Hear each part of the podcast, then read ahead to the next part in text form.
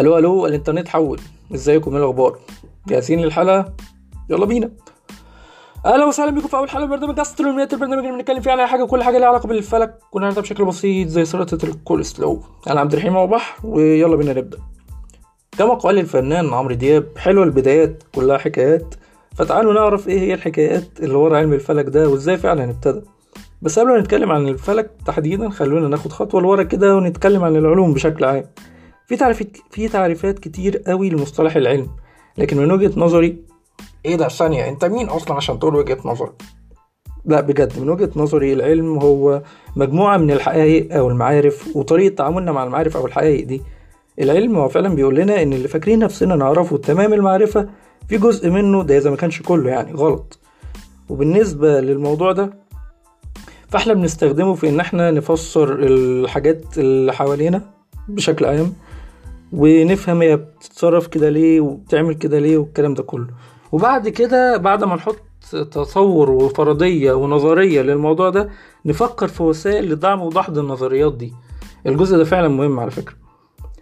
بس أخيرا يعني وليس أخيرا العلم لازم يكون صادق لو إحنا فعلا عايزين نفهم اللي بيحصل حوالينا. في النهاية معرفتنا بأن فهمنا للأشياء دي فعلا ممكن يكون غلط هو أمر أساسي.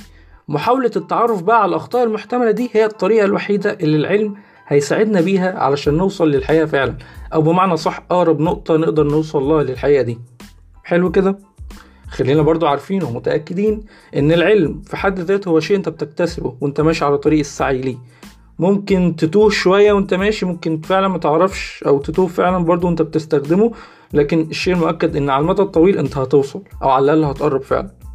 وهي دي قوة العلم إنك فعلا تفهم بطريقة أو بأخرى الحاجات اللي بتمشي حواليك أو بتتصرف حواليك وبتتصرف كده ليه.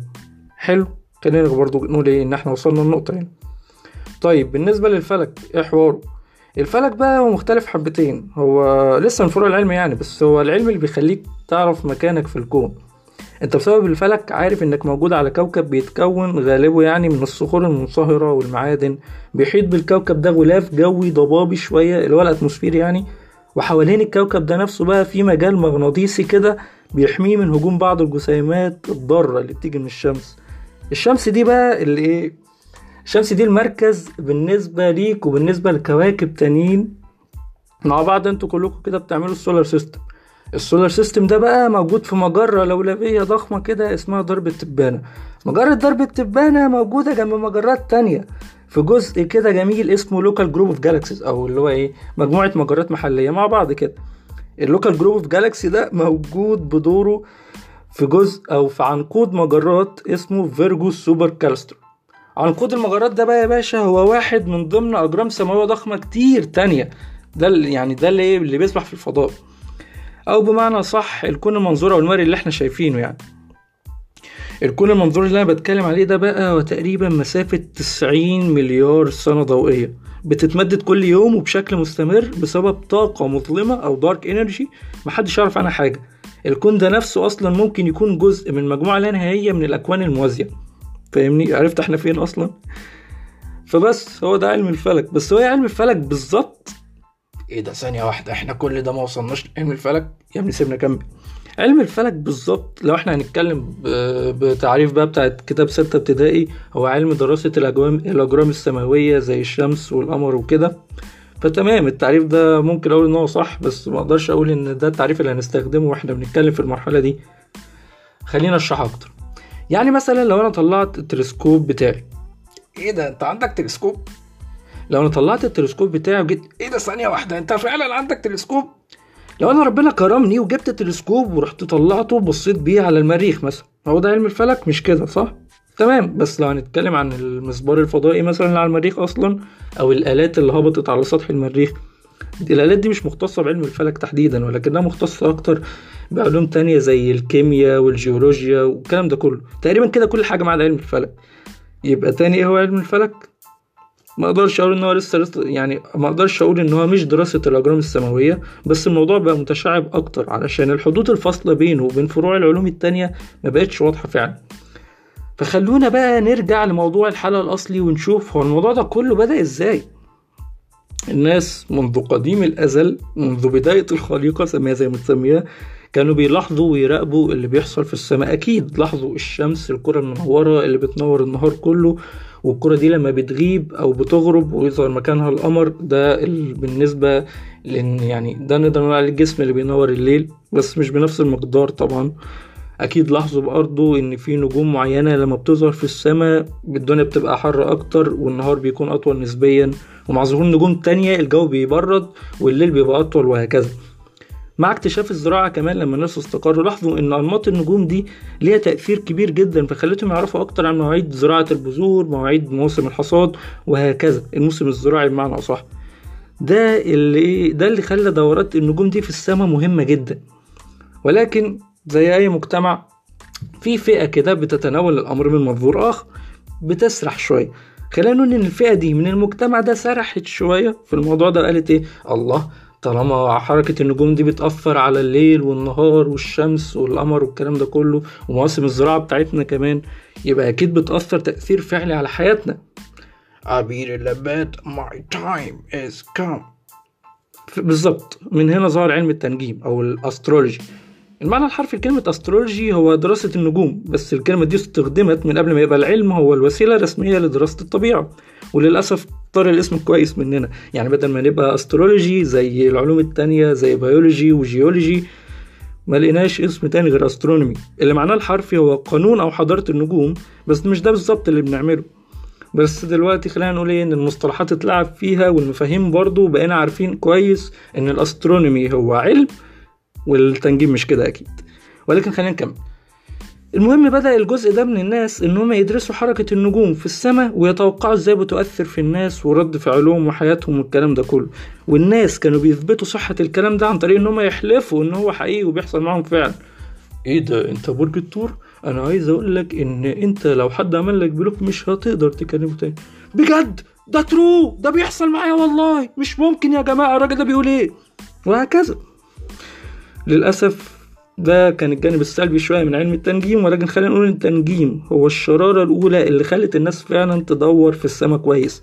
تحاول حتى ت catch أو تصطاد أو تعمل pattern تعمل أنماط تكتشف أنماط محددة للنجوم دي اللي بتدور في السماء على طول.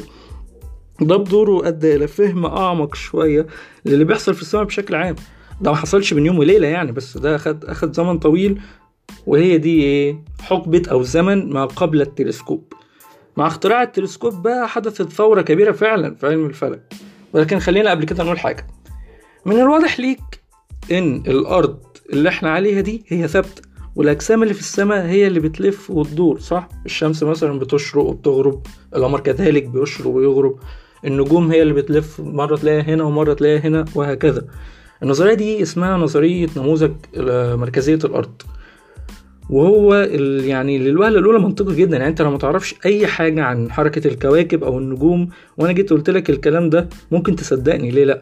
يعني لو ده كان تفسير منطقي وكافي جدا لفلاسفة زي أفلاطون وأرسطو وبطليموس. مين بطليموس ده؟ مش مهم بس الفكرة إن إيه في فلاسفة كتير صدقوا الموضوع ده. أنا عايز أقول لك كمان إن النموذج ده نفسه نال تأييد كتير قوي من الديانات اللي كانت منتشرة في الوقت ده. فلو أنت عندك اعتراض ساعتها إنك مش متأكد أو عندك شك؟ ما- أعتقدش إنك كنت هتحب توضحه للناس. بس الأمور اتغيرت بعد كده يا صاحبي وهنا يجي دور العالم كوبرنيكوس. كوبرنيكوس تقريبا هو اللي قال أو كشف إن الشمس هي مركز نظام المجموعة الشمسية مش الأرض إن فعلا الشمس هي المركز وإن كل الحاجات التانية بتدور حواليها. كان في مشاكل برضه في فكرته ساعتها ولو عايزين أصلا اعمل حلقة مخصوصه عن كوبرنيكوس يعني يا ريت تعرفونا أنا أكون حابب جدا. بس النظرية دي بالتأكيد كانت أحسن بكتير من نظرية مركزية الأرض. وبعدين جه بقى علماء تانيين زي تيكو براهي ويوهانس كيبلر طوروا على الأساس ده وكملوا عليه فعلا وحسنوه. حلو كده؟ جميل. لغاية ما وصل مين؟ الباشا إسحاق نيوتن. إيه ده؟ استنى نيوتن اللي لو كانت الشجرة وقعت عليه مش التفاحة كانت الحياة تبقى أحسن بكتير. بغض النظر عن الإفيه بس فعلا إسحاق نيوتن هو اللي احدث ثورة شوية. خلينا نقول إزاي؟ نيوتن اخترع حساب التفاضل والتكامل علشان يساعد في فهم طريقة تحريك الأجسام في الفضاء أصلا. مع مرور الوقت ومع تطور الفيزياء والرياضة هو ده السبب الحقيقي اللي خلى يبقى فيه ثورة لعلم الفلك. جه بعده طبعا استخدام التلسكوب. وبالمناسبة جاليليو مش هو اللي اخترع التلسكوب جاليليو هو اتطور على التلسكوب ده ولكن كمان نيوتن اخترع نموذج تاني وتقريبا كان أحسن منه فعلا. المهم إن إحنا فضلنا مكملين على الاساس ده أو انطلاقا من الفكرة دي لغاية تقريبا قبل 100 سنة. هتقول قرن يعني. من قرن يعني. من قرن يعني ظهر التصوير الفوتوغرافي اللي خلانا نعمل إيه بقى؟ ناخد صور أو نقدر نشوف الصور دي كشفت عن إيه؟ كشفت عن نجوم وتفاصيل المجرات كشف- كشفت كمان عن إيه؟ سحب جميلة كده من الغاز والغبار في الفضاء اللي يعني اللي تقريبا كلنا كنا بنحطها wallpaper في وقت من الأوقات. حلو كده؟ بعد كده أو الخطوة اللي كانت بعد كده واللي حقيقة كانت فارقة بشكل كبير جدا هي ال digital detectors أو أجهزة الاستشعار الرقمي. دي اكتشفناها تقريبا في النص التاني من القرن اللي فات. الأجهزة دي خلتنا بعد كده نقدر نستخدم أجهزة الكمبيوتر عشان نحلل ال observations أو الرصد اللي بناخده مباشرة. ده خلانا ناخد خطوة أكبر في طريق فهمنا للعلم ده نوعا ما. كمان الأجهزة دي لما اتدمجت بعد كده مع تلسكوبات والتلسكوبات دي اتبعتت من الأرض للفضاء الخارجي عشان تخرج يعني بره إطار غلافنا الجوي لأن بالمناسبة هو كان فعلا بيشوش على رؤيتنا. إحنا خدنا خطوة أكبر وأكبر زي طبعا Hubble Space Telescope وما إلى ذلك. وفين إحنا دلوقتي؟ أنا متأكد إن إحنا قطعنا شوط طويل جدا. بص يعني على الطريق وبدايته بص عليه دلوقتي إحنا دلوقتي قدرنا نجاوب أسئلة فعلا ما كانش حد يقدر يسألها زمان. حلو كده. هل إحنا وصلنا؟ إحنا ما وصلناش خالص. خليني أقول لك على اللي إحنا فيه. إحنا دلوقتي واقفين في مكان. خلينا نقول برضو إن إحنا وصلنا لمرحلة إن إحنا بندور على الحياة في كواكب تانية. ويا سلام بقى لو لقينا كائنات فضائية والكلام ده كله. بس الفكرة في إيه؟ إن مجرتنا دي هي واحدة من مئات مليارات المجرات التانية. وأنا مش عايز اخدك بس كل اللي إحنا نقدر نشوفه أو نرصده لحد دلوقتي هو تقريبا 4% بس من الكون. انت متأكد من النسبة دي؟ بعد كل ده ده للأسف. إحنا صحيح عرفنا كتير جدا مقارنة بالبدايات أو مقارنة باللي حصل قبل كده بس المشوار لسه طويل فعلا. وهنا تيجي نهاية حلقتنا. خلينا أقول إن في الأوقات اللي جاية أو في الحلقات اللي جاية الحلقات هتكون أطول. نتكلم فيها عن مواضيع بشكل تفصيلي أكتر ولكن المقدمة دي كان لابد منها. خلينا كده أصلا نعمل ريكاب سريع أو نقول اللي أنت تقدر تستفيده من الحلقة دي. أنت عرفت إيه هو علم الفلك؟ عرفت إن الفلكي مش مجرد شخص ماسك تلسكوب هو الموضوع بيدور أكبر في في في في في, في. شفت شفت وأنا بقلل إزاي عملت إيه المهم إن الفلكي هو مش شخص فعلا ماسك تلسكوب هو شخص بيحاول إن هو يكتشف أكتر عن اللي بيحصل بره جميل كده عرفت بداية علم الفلك كانت عاملة إزاي وإزاي اتطور من أول الشخص اللي بص في السماء وعرف النجوم دي بتشرق وبتغرب إزاي لغاية Hubble Space Telescope مثلا. وخلينا نقول إن كفاية لحد كده. الحلقة اللي جاية أو الأسبوع اللي جاي أو بعد كده أصلا ما إحنا مكملين مع بعض في السلسلة دي هنبتدي نتناول النظريات أو إيه الأفكار اللي اللي بتطرح على الترابيزة دي ونبتدي إن إحنا نفصص فيها أكتر وأكتر لغاية ما نوصل للي إحنا فعلا وصلنا له لغاية دلوقتي. مع نهاية السلسلة دي هتبتدي تكتشف إن إحنا فعلا وصلنا لكتير جدا بس لسه اللي جاي أكتر أكتر بكتير. بس كده. وكان معكم عبد الرحيم أحمد. أقول لي يا بحر خلاص بقى أنت بقيت صاحبي.